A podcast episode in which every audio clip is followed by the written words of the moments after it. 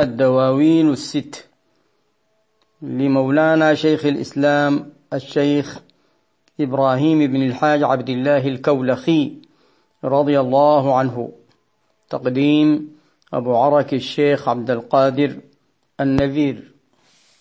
صفحة 43 قال رضي الله عنه ثقفت اعوجاج الخلق ما عاش عائش بذكر الذي منه تطيب المعائش فملك وسلطان الملوك خديمه وذا شرف لم يخمشا فيه خامش.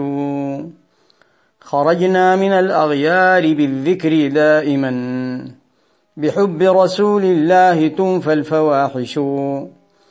ألا بجل المختار دون سوائه. ألا بجل المحمود ما عاش عائش. لئن غاب عنكم ذا الحبيب فإنه بقلبي فلا يخدش فؤادي خادش. زماني رسول الله وهو مكانه وذلك حصن العبد إروى شرائش خليفة رب العرش وهو أمينه. وقد خضعت لأخمصيه الفرائش. وشمس الهدى ليث العدا هيكل الندى. وهو شافع يوم القيامة ناعش. ثنائي عليه قد كفاني فصليا.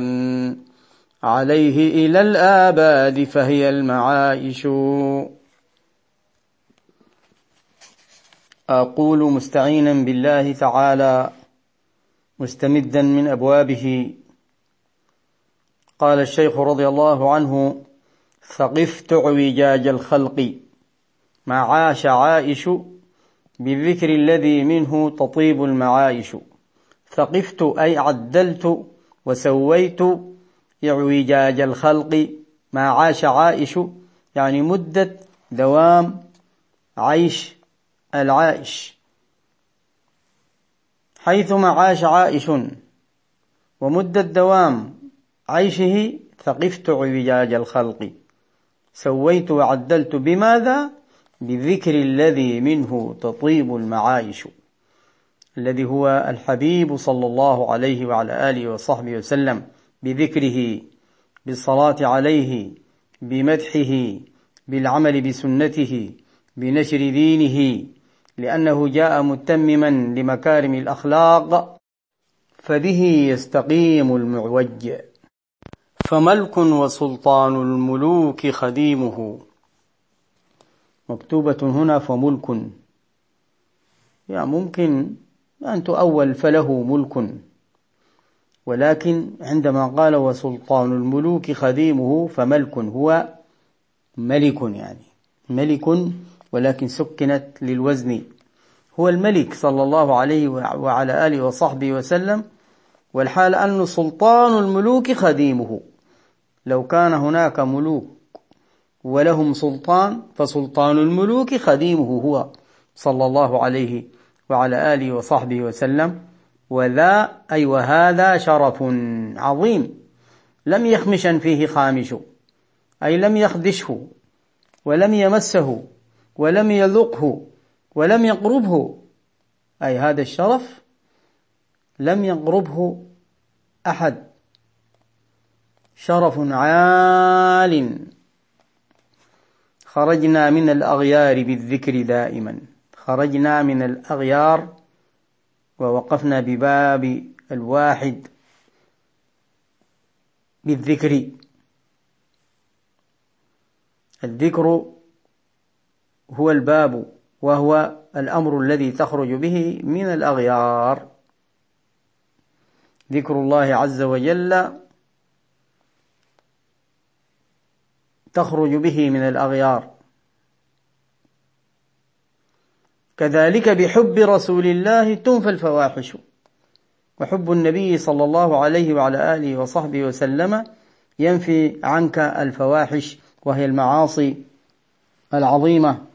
القبيحة كل أمر قبيح يزول عنك بحب رسول الله صلى الله عليه وعلى آله وصحبه وسلم فلا يرى منك إلا الجميل. وذلك بستر الله عز وجل بسبب هذا الحب. ألا بجل المختار دون سوائه أيضا مكتوبة دون سوائه دون سوائه أي سواه. بجلي أي حسبي يكفيني. المختار صلى الله عليه وسلم دون سوائه. ألا بجل المحمود ما عاش عائش. مدة دوام عيش العائش فإنني يكفيني هو صلى الله عليه وعلى آله وصحبه وسلم. لئن غاب عنكم ذا الحبيب فإنه بقلبي. لئن غاب عنكم أيها الناس ذا أي هذا الحبيب صلى الله عليه وسلم فإنه لا يغيب عني فهو بقلبي فلا يخدش فؤادي يخادش. أيضا فلا يخدش مكتوبة فلا يخدش. نعم هي نحويا فلا يخدش إذا كانت لا نافية ولكن لو كانت لا جازمة فلا يخدش. حتى لو كانت نافية لا نقرأها لا يخدش وإنما نقرأها لا يخدش للوزن. أي لا تعتريه غفلة. لا تعتري قلبي غفلة أبدا عن هذا المشهد الذي هو في قلبي. لئن غاب عنكم ذا الحبيب فإنه بقلبي. زماني رسول الله وهو مكانه. كناية عن الفناء والاستغراق فيه صلى الله عليه وعلى آله وصحبه وسلم. كما قال في القصيدة التي مضت قد استأصل المحبوب كلي وجملتي زماني رسول الله وهو مكانه وذلك حصن العبد إن راش رائش وهو حصن للعبد. هذا التذكر للنبي صلى الله عليه وعلى آله وصحبه وسلم وأنك دائما في حضرته لأنك حيثما صليت عليه وحيثما ذكرته وحيثما سلمت عليه فإنه يرد السلام. وإنه تبلغه صلاتك وإنه معك لأنك تقول السلام عليك أيها النبي صلى الله عليه وعلى آله وصحبه وسلم فيكون لك حصنا إن راش رائش أي إن رمى رام بسهمه. الرائش السهم والرائش هو الذي يرمي السهم. يعني كل عدو أو معترض لك فإنه يحصنك ضده.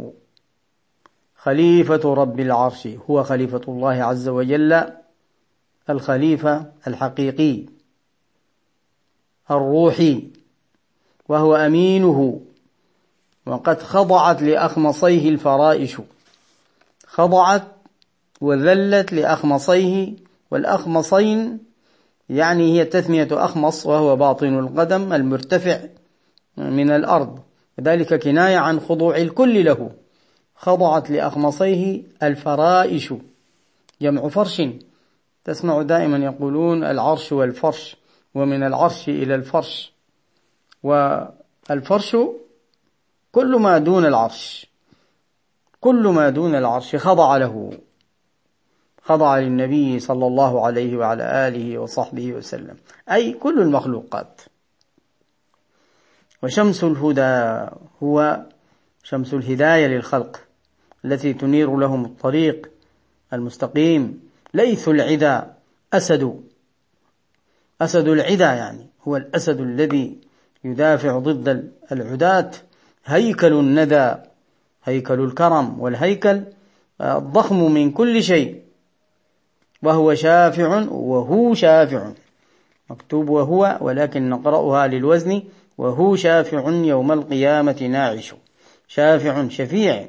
صلى الله عليه وسلم يوم القيامة. له الشفاعة الكبرى وله شفاعات أخرى. ناعش. رافع لأمته التي هي خير الأمم. كنتم خير أمة أخرجت للناس. ويذكرها النبي صلى الله عليه وسلم أول ما يذكر عندما يقول المولى عز وجل له ارفع رأسك سل تعطه واشفع تشفع فيقول أمتي ثنائي عليه قد كفاني ثنائي عليه ومدحي له قد كفاني فصليا عليه إلى الآباد فهي المعائش الصلاة والسلام عليه صلى الله عليه وسلم هي المعيشة الحقيقية. هناك يقول الشيخ رضي الله تعالى عنه في أحد أبيات الديوان فمن عاش يوما باحتراف وحكمة فإني بذكر للحبيب أرى العيش. صلى الله عليه وعلى آله وصحبه وسلم حق قدره ومقداره العظيم. ونواصل إن شاء الله تعالى.